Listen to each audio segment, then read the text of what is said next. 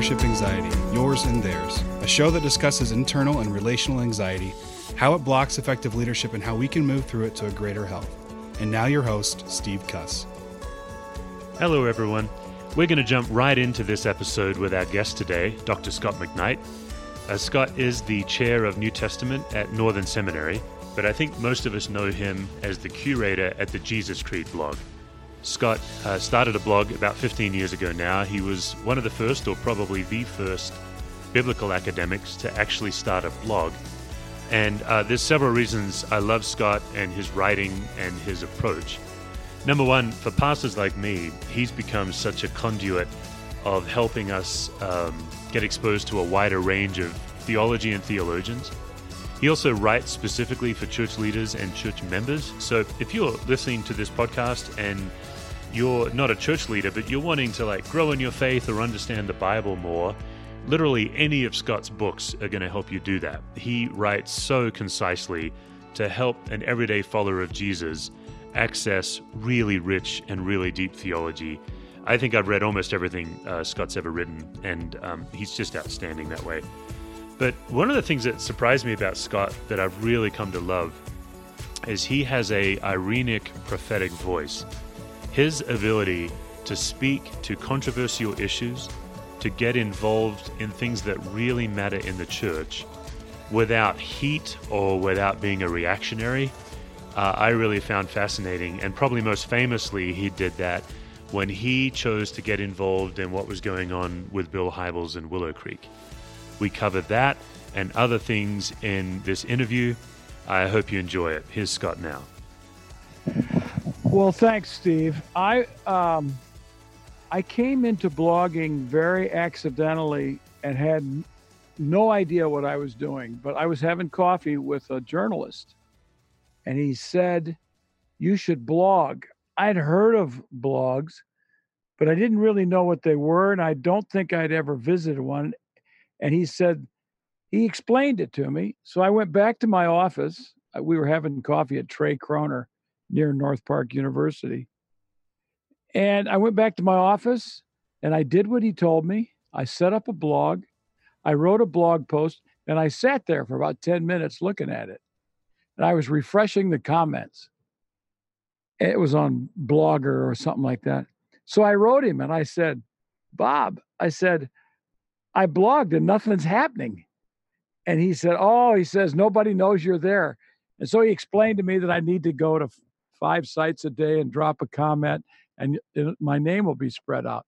So that's how I started blogging. And then my blogging, my blog took off when I had an advance copy of D.A. Carson's critique of the emerging church. And I started blogging about that. And all of a sudden, I was getting blog page views, you know, just ballooning. And from that point on, I started blogging. And that was in 2004, I think. 2004 is when it really started to take off. I, that's when I started. And within, uh, I think within two months, it took off because of that uh, D.A. Carson book. I think that was, I, I could be mistaken on dates there, but it's that was pretty close. It was right away. You know, our, our listeners are all kinds of leaders. Almost all our listeners would, I think, identify as followers of Jesus, but they're not all church practitioners. But that's how I found your blog as as a pastor or a preacher. I'm always on the hunt for scholars that um, are trying to serve the church, not just academia. You definitely fall into that category for me. Was that a conscious decision for you? Yeah, and I uh, and I think I've been told this. I don't know if it's true, and I don't know anybody who can figure it out. I, I was the first New Testament professor scholar who started blogging. I think that is right.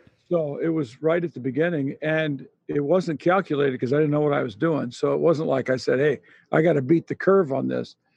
Uh, but because at the time uh, that I was blogging, my Jesus Creed book came out. This blog grew up or grew or shifted with me from almost an entirely academic world where, you know, lay people would never have known who I was, to uh, a book, The Jesus Creed, uh, that has, you know, sold far more copies than anyone ever expected. And that put me in contact with lay people and with pastors. And I continued to speak in churches, began to speak in churches, began to speak at conferences, and my entire uh, focus of life shifted from just pure academics and teaching, of course, to pastors and churches and how to help pastors. So I began, Steve, consciously um, started this right away, maybe 2005, maybe even in 2004, to read books that I thought pastors wanted to read or didn't have time to read. And I, I started blogging about books and topics that I thought were of interest to churches. And I learned hard lessons. You know, people didn't like what I wrote, and they told me because that's what blogs are like. So um, it all shifted toward the church and toward pastors because of uh, because that's what the blog was designed to do. Hmm. Yeah, that's fascinating because because after that, that's when you wrote Blue Parakeet. Yeah, and all those books came as a result. Right. Yeah, Fellowship of Differents is the same. You write you write these books that any church member or church leader can access. That's yeah. like a portal into the academic world. It's fantastic. Well, Steve, I believe um, this is a. uh, repeated this in, in, a number of settings. I don't know if you've heard it. I believe that uh, evangelical Christians shifted in the 60s and 70s, evangelical professors who prior to that wrote books only for lay people or almost entirely for lay people. And if they wrote an academic book, it was very readable for, for college students. And in the 60s, 70s, and 80s, evangelicals decided, evangelical professors decided they wanted to be academically respectable. And it led to an increased number of academics who could not communicate to people in the church, even though they thought they could. They think, well, I'll just, that's easy to write a popular book. It's five times as hard to write something accessible. Yeah. So um, I've I've made a commitment when I shift to a new discipline of study that I will, as quickly as possible, find a way to let that that let's say that new area speak to lay people. So when I turned to Paul when I went to Northern Seminary as a professor, where I am now, the first thing I wanted to do was write a book about Paul for lay people. And I worked it out with my students the first class I taught on Paul. And it was it was hard because I you know I was having to do it faster than I wanted to, but that's where a fellowship of differents came out. Oh, yeah. Well, let's chase some of these ideas. I think the move you made from an academic audience to a, a pastor and a church member audience. Uh, what's your take, Scot, on the unique pressures that church leaders and pastors face? Well, Steve, you know, I'm not I'm not a pastor, so I don't I don't experience this. Uh, I I I just listen to pastors, and most of my friends are pastors, and most of my students are either in the working in the church or going to become pastors or already pastors. I think the, in a sense, I think I could put it at, at the level of competition. Hmm. And I don't mean by that that pastors grow up in the morning saying, "I'm gonna, I'm gonna be the best pastor in the world today." Um, it is that there is so much available to everybody that pastors are under pressure to perform in ways they never would have before. You know, if you read Marilynne Robinson, uh, do you know who Marilynne yeah. Robinson? Oh yeah, amazing. Yeah. You, you, read her novels about Gilead, Iowa, and the and the two pastors, and you think these pastors are pastoring.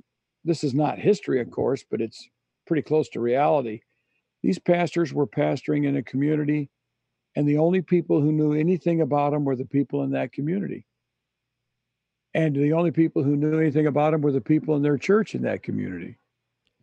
So they could, th- there was a certain freedom and a certain safety and a boundary to what they what they c- could say and the people in their church probably only knew theology to the degree that they listened to that pastor and had friends who talked about other pastors and maybe read some books. Today, everybody wakes up and they can listen to John Stott. I mean, not, yeah, John Stott, John Ortberg, uh, Andy Stanley, Rick, Rick Warren. Uh, they can listen to uh, Craig Groeschel, Mark Driscoll. They can listen to anybody they want, any day of the week, any minute of the day. And these people uh, listen to these people speak and they hear they hear dynamic, powerful, funny, potent speakers, and they go to their church and they go, "Oh boy, he's or she's not so good." So I think there's a competition today that has completely changed expectations. And unachieved expectations leads to frustration and anxiety, of course, about one's condition. And I don't do this very often, but every couple years I blog about um, stealing sermons, you know, plagiarizing sermons. And whenever I do this, I get letters or phone calls or messages of pastors confessing their sins.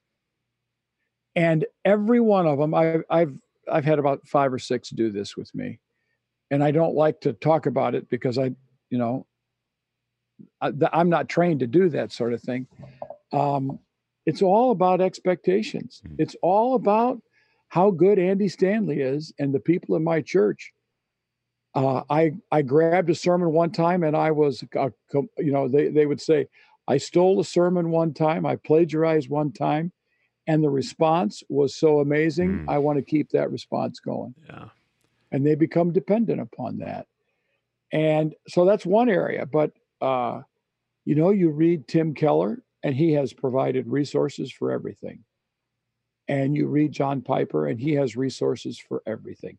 And you listen to Adam Hamilton, and all these success stories, all this competency, and pastors begin to think that I have to be like that. Instead of thinking that their responsibility is to be faithful to the Lord and to be loving and pastorally caring for the people in their church. Uh, they're living they're living in a world that is in in large measure totally unachievable. Yeah. Yeah, and I'm a lead pastor. I think almost all of us who preach on a regular basis, I think we all hmm, it's like the the unending pressure to be impressive. I think is yeah. what what it is. It never goes away. Totally. But don't you think one of the like the one of the simplest ways to mitigate that is to simply become the researcher in residence instead of the expert in residence. Like, can't the pastor simply get up and say, "I was listening to Tim Keller's sermon. He said this thing that struck me, and I'd like to share it with you." Don't you think that's like you're still offering that thought, but you're not taking credit for it? How does that strike you? Uh, totally, that's totally fair.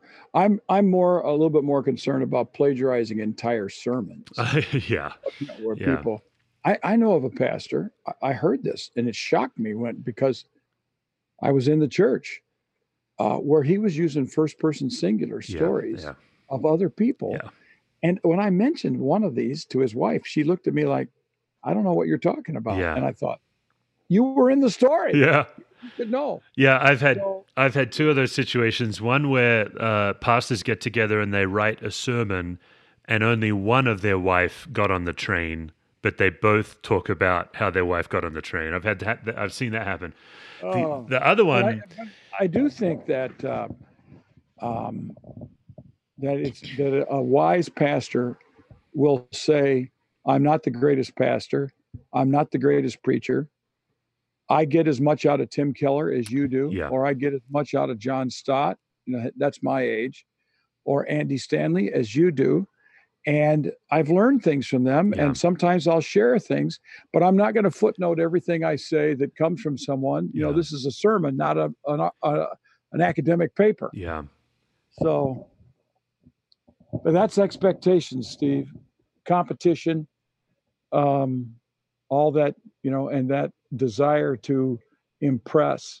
You know, public speaking can be intoxicating because if you say something well, tell a story well, make a good observation and people have aha moments, you're you're pretty pleased with yourself. And, and my publisher tells me, uh, Ed Zondervan, one of my editors, says every chapter has to have an aha theme. Oh, well, that's a lot of pressure. Hmm. Yeah. Um, I'd rather just write what I think the Bible says. There's no, there may not be anything aha there, you know, people have heard it before. So um, that whole that I, I think the word you, you use, a desire to continue to impress, that expression, that's that's a big issue for pastors.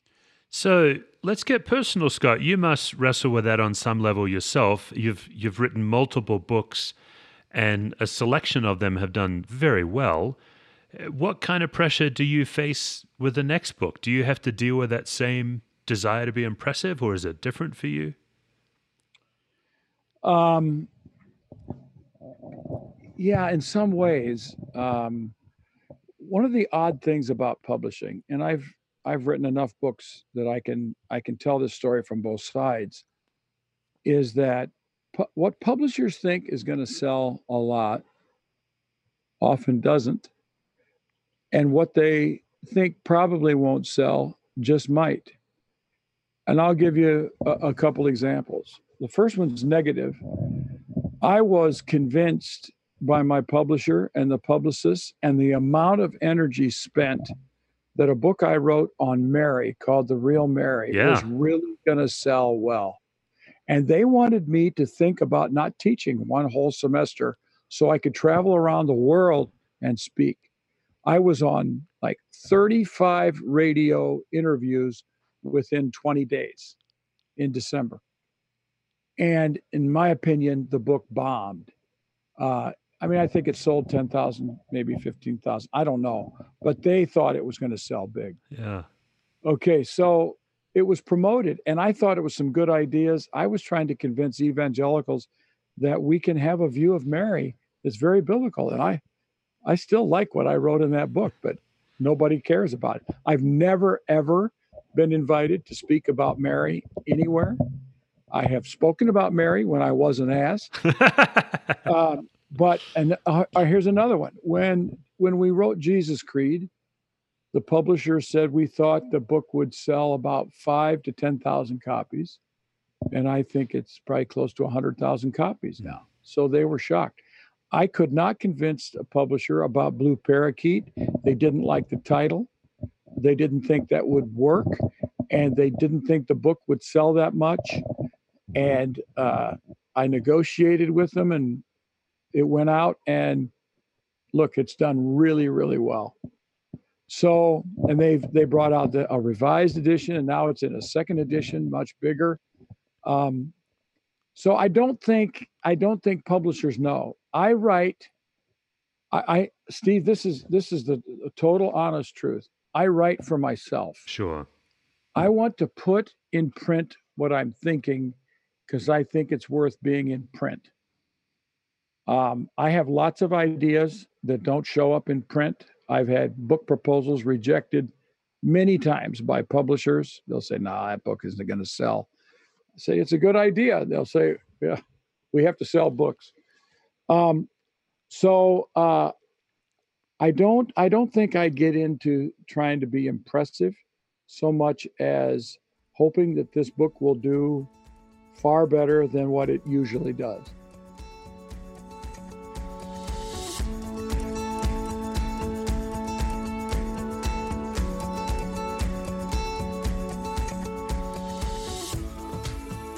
All right, let's let's talk about your unique role in culture. Um, I started following Jesus Creed, man, oh man, it has to be well over a decade ago. And at some point in there, you know, you mentioned the emergent church and how that really got some attention.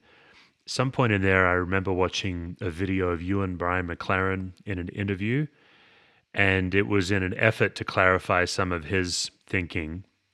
And up until that moment, I'd never seen you in a, a, a thought leader or a cultural leader role.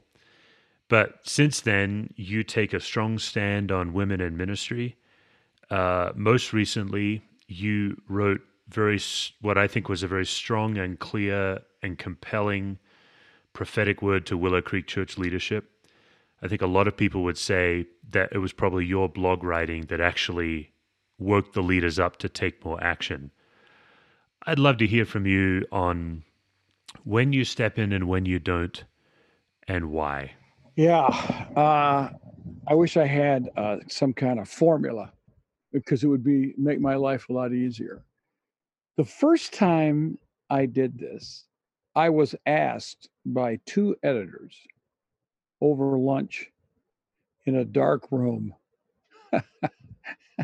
it was like a speakeasy to critique John Piper and what I was calling at the time uh, neo Calvinists and neo Reformed.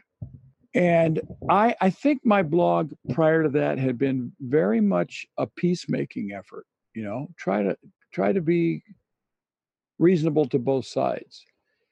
And so it was difficult. And I said, why? And they said, well, you obviously don't agree with him on some of these important topics, things that he thinks is important. And you may be the only place, the only person who could actually say something that would get the attention.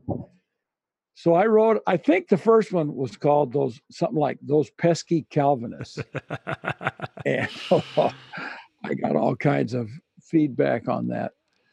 So I learned at that time that there is a place for critique. And people don't always agree with what I think needs to be critiqued, but I think they would agree with this that I don't use my blog to blow out at people very often. And when I do, it's because I really believe I have to. So, see, the, what was the first one you brought up before? Yeah, uh, you were you were moderating a conversation with Brian McLaren. He was getting quite a bit of critique. Well, that was at um, that was at one of those Q conferences in Manhattan, I believe. It may have been in Chicago. And I was in Chicago and uh, I couldn't get him to answer my questions. Uh, and that was typical for Brian. It was typical for Rob Bell. They they just didn't want to play the game that theologians like to play. And that's the way it is. But uh, I critiqued uh, Calvinists. I critiqued Willow Creek, and oh, you saw, talked about standing up for women. Um, mm, yeah, I have a pretty resolute commitment to speaking on behalf of women in ministry and in leadership so I, I regularly use my blog for that. Some people don't like that. I, I stood up for that. I have stood up for science faith discussions that are more open to the scientific field than a lot of people have. Uh, I critiqued Willow Creek because, uh, l- let me tell the story of how that happened. We went to Willow Creek for 10 years. My son in law was on staff my daughter met my son in law there at Willow Creek in a small group. I think it was a small group. And um, they attended for many, many years, maybe 15, I don't think 20, but it'd be close, I would say. So, uh, and and I taught at Willow many times, and I have defended Willow many times, and I have been critiqued by my colleagues and friends for defending Willow over the years. But when I when Chris and I were sitting in our house and that article from the Chicago Tribune came across our desk because we get notified by the Chicago Tribune, I read it stunned. And Chris was reading it maybe three minutes behind me. And I was down about halfway through the article. And I said, Chris, this happened. And we, we were just stunned. And I I said, there is no way that Vonda Dyer, uh, Nancy Ortberg, and um, Nancy Beach are going to lie about Willow Creek and about Bill Hybels. And Leanne Mellado as well. Well, and Leanne, yeah, eventually speaks up. So I said, um, I said to Chris, and then I talked to my daughter and her husband. I said, this is this is what probably is going to happen. Bill Hybels is going to deny this. Willow is going to defend Bill Hybels more women are going to come forward. Some people at Willow will begin to believe the women. Some people at Willow will begin begin more to defend Bill. And I said, this could really get ugly and bad. So we just, I just sat on it And one day I was speaking in Cincinnati or near Cincinnati, and I was in the airport in the lounge, and I was kind of irritated about it all. So I sat down and wrote out my thoughts in about 20 minutes. I sat on that, what I wrote, I gave it to my daughter and her husband, and they read it and made comments. But I sat on it for about six weeks. Part of that time, I was very busy teaching and writing. And another thing that happened is we went to on a on a biblical sites tour. And when I came back in June, I, uh, you know, within a day or two, I I wrote to my daughter and I said, "What's going on with Willow?" And she said nothing. And I thought, well, something has to happen. We can't just let this float away. These women deserve a voice, and no one's speaking up. And I was shocked at the number of Christian leaders. I mean, I was shocked that no Christian leaders defended the women. It was weird. And a lot of progressives who who would otherwise have pounced on any pastor doing this chose not to even speak. And I thought, okay, I got to say something. So I looked at that, I dusted off that blog post and thought, hey, this is pretty close to being ready. And I revised it hard and had a few people read it. And I brought it out on that one day. And and I mean, Steve, it rocked. I know I had leaders, friends at Willow who told me every office in the whole place was talking about that blog post for about two days. Yeah. So, I, Steve, the way I would put it is this I speak when I feel, when I sense, when I'm prompted that I'm the one who needs to say something. Hmm. Okay. I don't, I don't feel any urge to speak about everything that happens. Although I have to admit, sometimes I'd like to say something. Yeah. But it needs to be thought out. And a lot of times I don't have the time to do that. But I, I do occasionally speak out. And as a result, there's a, I have a profile of the kinds of things I like and the things I don't like. And, you know, that's the way it is. Yeah, my take as one of your readers, like I, I'd say I'm a fan of your writing. I have been a fan of Willow Creek and benefited from their teaching and ministry. I don't know all of the women involved, but people like Nancy Beach, Nancy Ortberg, I, I've learned so much from them, and Bill Hybels. So, as somebody who's not involved, but who was actually a great benefactor of all of those people, I think what you brought to it was a clarity that that the leadership at Willow could no longer deny. That that would be my take. Yeah, Steve, I think that's the exact that's the precise thing that happened. It was clear it was clear. Um, some people thought it was mean and others said no, you were just firm. Yeah. It was it was forceful, Yep. it was compelling. Um, it came from someone who had been there, who knew the situation. But it also, I think you're exactly right. There were people at Willow who could no longer deny what what took place. Yeah, yeah, you wrote it in a way that required a response. I thought that was the genius of it. Yeah, choose the women or choose Yeah. Willow's narrative. Yeah. And, and but I will maintain forever that Willow created that problem. That's right. Yeah. They should never have done what they did, That's but they right. did. they- They said either they said Bill is telling the truth. The women are liars. I went, oh boy, you just made a big mistake. yeah, that's right. Yeah, the moment they doubled down. Yeah. All right, what's it going to take, Scot, for Okay, but you know, here's what I would say though. Also, Steve, is that I loved what Willow did. Willow has done so much good, Yeah. and so many people who are still at Willow in ministry and serving are just absolutely top level, wonderful people. Of course, that's the tragedy, Everybody- right? Everything was stained by what happened. That's but, right. Uh, and it will never be the same again. But those people need to continue to serve. They also need to ask, why did I not see some of this? Yeah. They need to ask that question. Yeah. All right, so I guess that's that is leading to where I wanted to go next. What's it going to take? Let's just focus on churches. What's it going to take for church leaders to believe credible victims over protecting the asset? Well, I think the the simplest answer is uh, is is you have to listen and you have to find someone who's trained to know uh, these these stories well.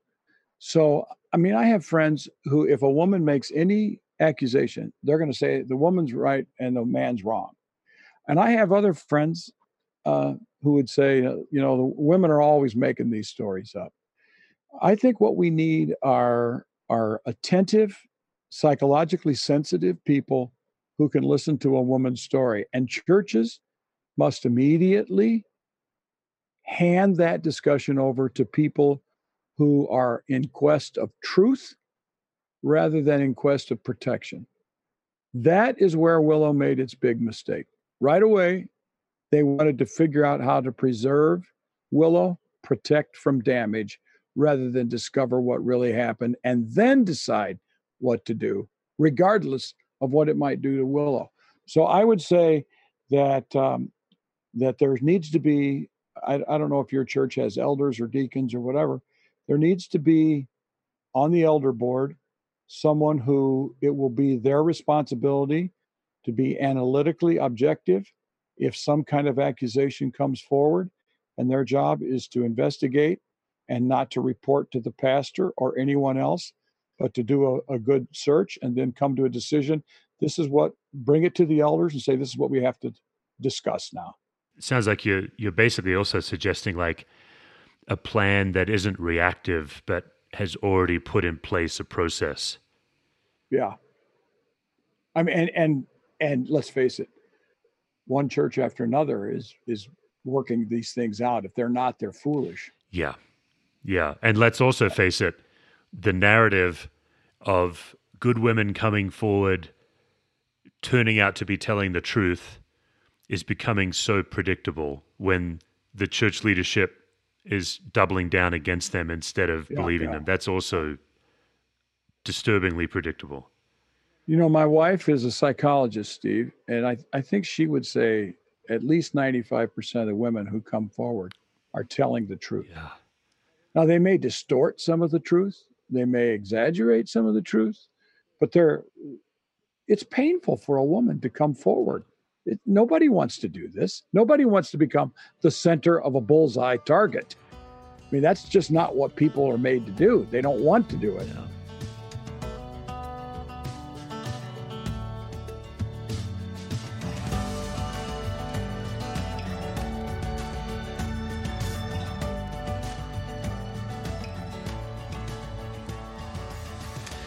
So, uh, you know, the whole podcast is mostly focused on Christians who are in some form of leadership. It also includes parents who are trying to figure out how to lead their kids. And uh, where we start is we're, we're trying to help people flip the dynamic from being managed by anxiety to managing it. And the first place we start is trying to notice physiologically in your body where it begins. So let's see if this if this hits you. Uh, what we say is that anxiety either starts in a, a, a spinning mind, a racing heart, or a tightening gut. Where would it start for you?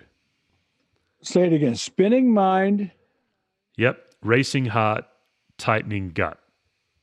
I don't think I'm a terribly anxious person, but I would say uh, spinning mind.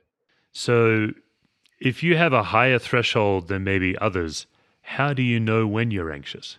Okay, that's a good question because I don't I don't sit around thinking about this much. But yeah, you're I, welcome. um, I notice I'm anxious when I wake up at night, and that's where my thoughts go to an unpleasant situation. I would say then I I I am certain that I'm uh, uh, I have some anxiety present in my life, but that's probably the number one symptom for me. And then, are, are, you the kind of person, Scot, that sometimes somebody who's close to you has to tell you you're anxious, and that's when you're more aware of it? Well, sometimes Chris will say something to me. You know, you're being short. She'll say, you know, that could be because I'm I'm I'm all tied up in some thought. You're all cerebral. Some, yeah, or just it's not just cerebral. It's also I'm absolutely focused on some little thing that doesn't matter, and I'm, you know, she'll say, you know, you're all uptight about this. So yeah. she'll see it. But like um, my colleagues at Northern and even at Nor- I don't remember having colleagues that would point these things out to me. Yeah. Okay. Yeah, so like in my in my life, I, for me, it's a racing mind. I tend to get all in my head, and one of the things my wife will do is she'll just say, "Where are you right now?" Which Yeah. is her kind way of saying, "You're not here." Yeah, yeah. Yeah, and the the theory is that you can't be present to your anxiety and another person at the same time. Well, I think that's right, and I uh, I would be a person. I okay, I would say that my aloofness, my non-presence, is not very often a sign of anxiety so much as it is just lost in thoughts. I'm Yeah. a writer. I'm Yeah. a writer and a thinker and a reader, and I get to thinking about something, and I just start thinking about it. And Chris will say to me, you know, I don't think she says, "Where are you?" but she'll say, "You're not here," and I'll, yeah, that's right. That's right. Yeah. Yeah. You're off in some wonderful world of ideas. Uh, let's try this one. This is the most personal question I ask. When do you feel most loved in your life? Uh, I think in many ways I would say always.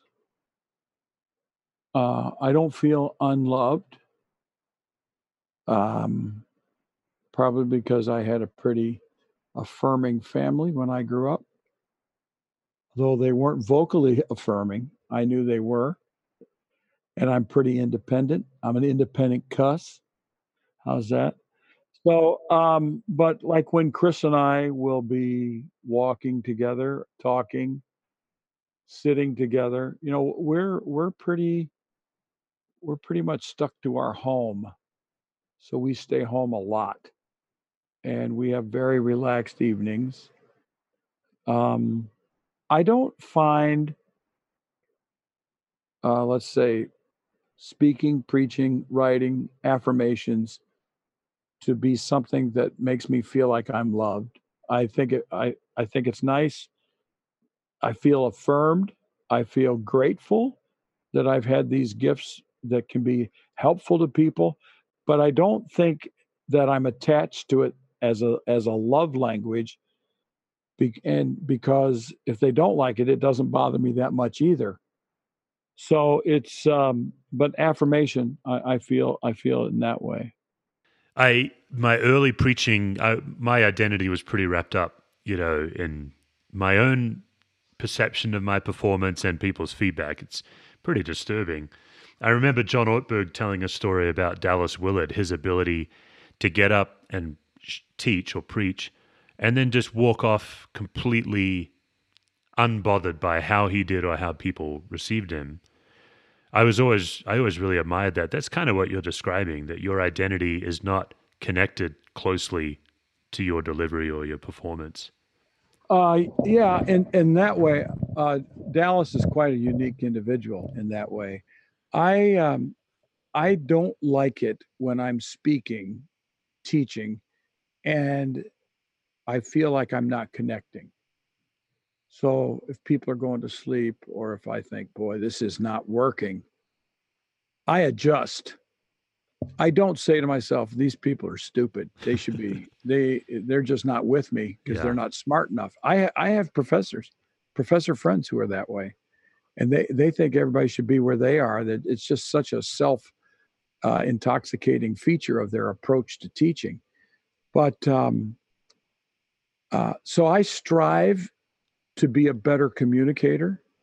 Uh, but um, yeah, This is yeah, this is fascinating to me, Scot, because I don't have many academics on the show, and when you're describing an academic saying, "I'm not connecting to these people, therefore they're stupid," that's hilarious to me as a preacher because when I'm up preaching, I'm what I say is, "I'm not connecting to these people because I'm stupid."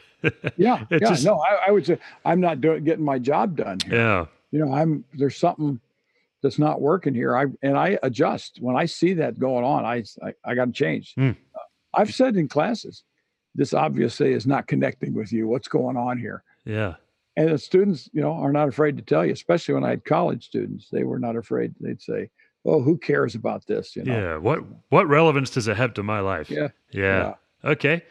Uh, kind of a similar question then. What activities or places make you feel most human and alive? Well, a lot of a lot of different things. Uh, I a couple, you know, I we like to walk and see the world, uh, visit the world, travel. So that's one area. Traveling is just such a stimulating thing. We just we were just in Ireland this fall, and it was it was I just loved it. We mm-hmm. loved what, how it worked out. Um, I we love nature, so I love to spot birds and ducks. Uh, so, you know, I that to me is a great thrill to spot these things, to see them, see the, the variety of animals in the world. Um, sports.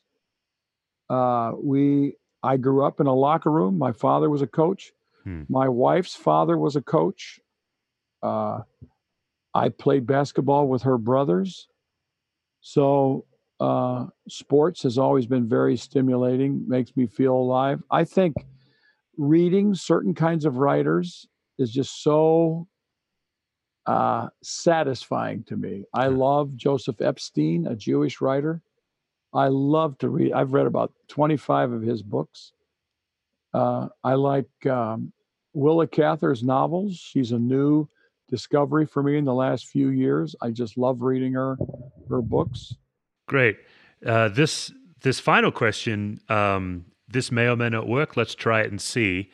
In uh, in managing leadership anxiety, fifty percent of it is helping a leader notice what's going on under the surface in their own life. The other half is is really family systems theory in leadership, learning how to notice anxiety in a group. So, not so much inside yourself, but as you're leading a team of people, paying attention to how people are relating, and our theory is that people catch anxiety the way you catch a cold. It's contagious.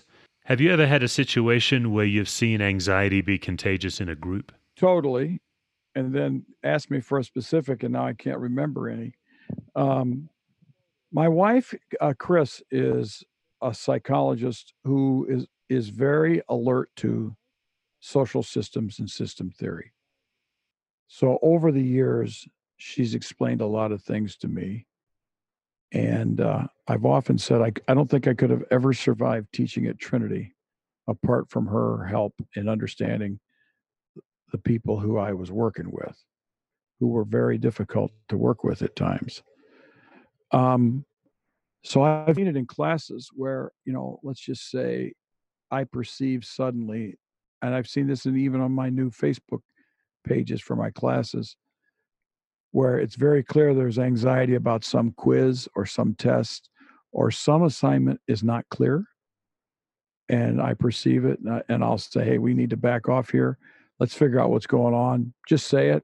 I'm your teacher. I'm here to help you i'm not here to to test you uh, so i mean i would see it i see it in classes where assignments and um, issues are difficult to comprehend.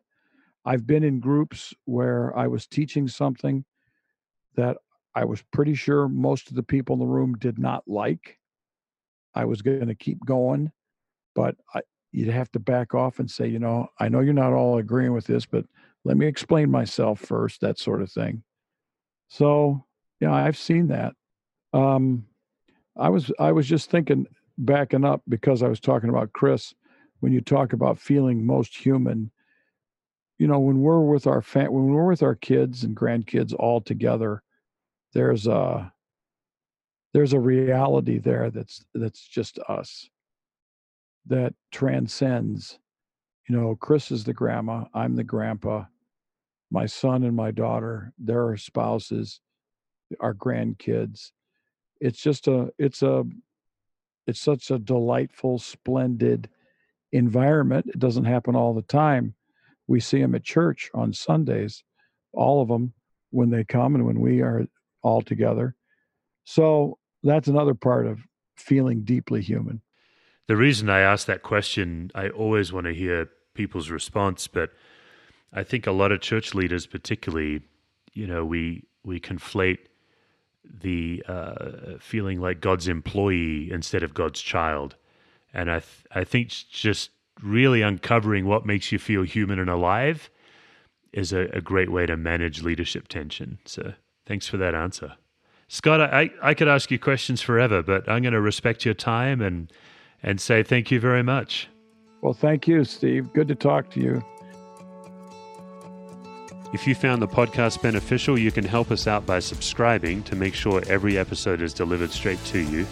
You can also take 30 seconds and leave us an honest review on iTunes. This episode has been a production of Brendan Reed and Steve Cuss.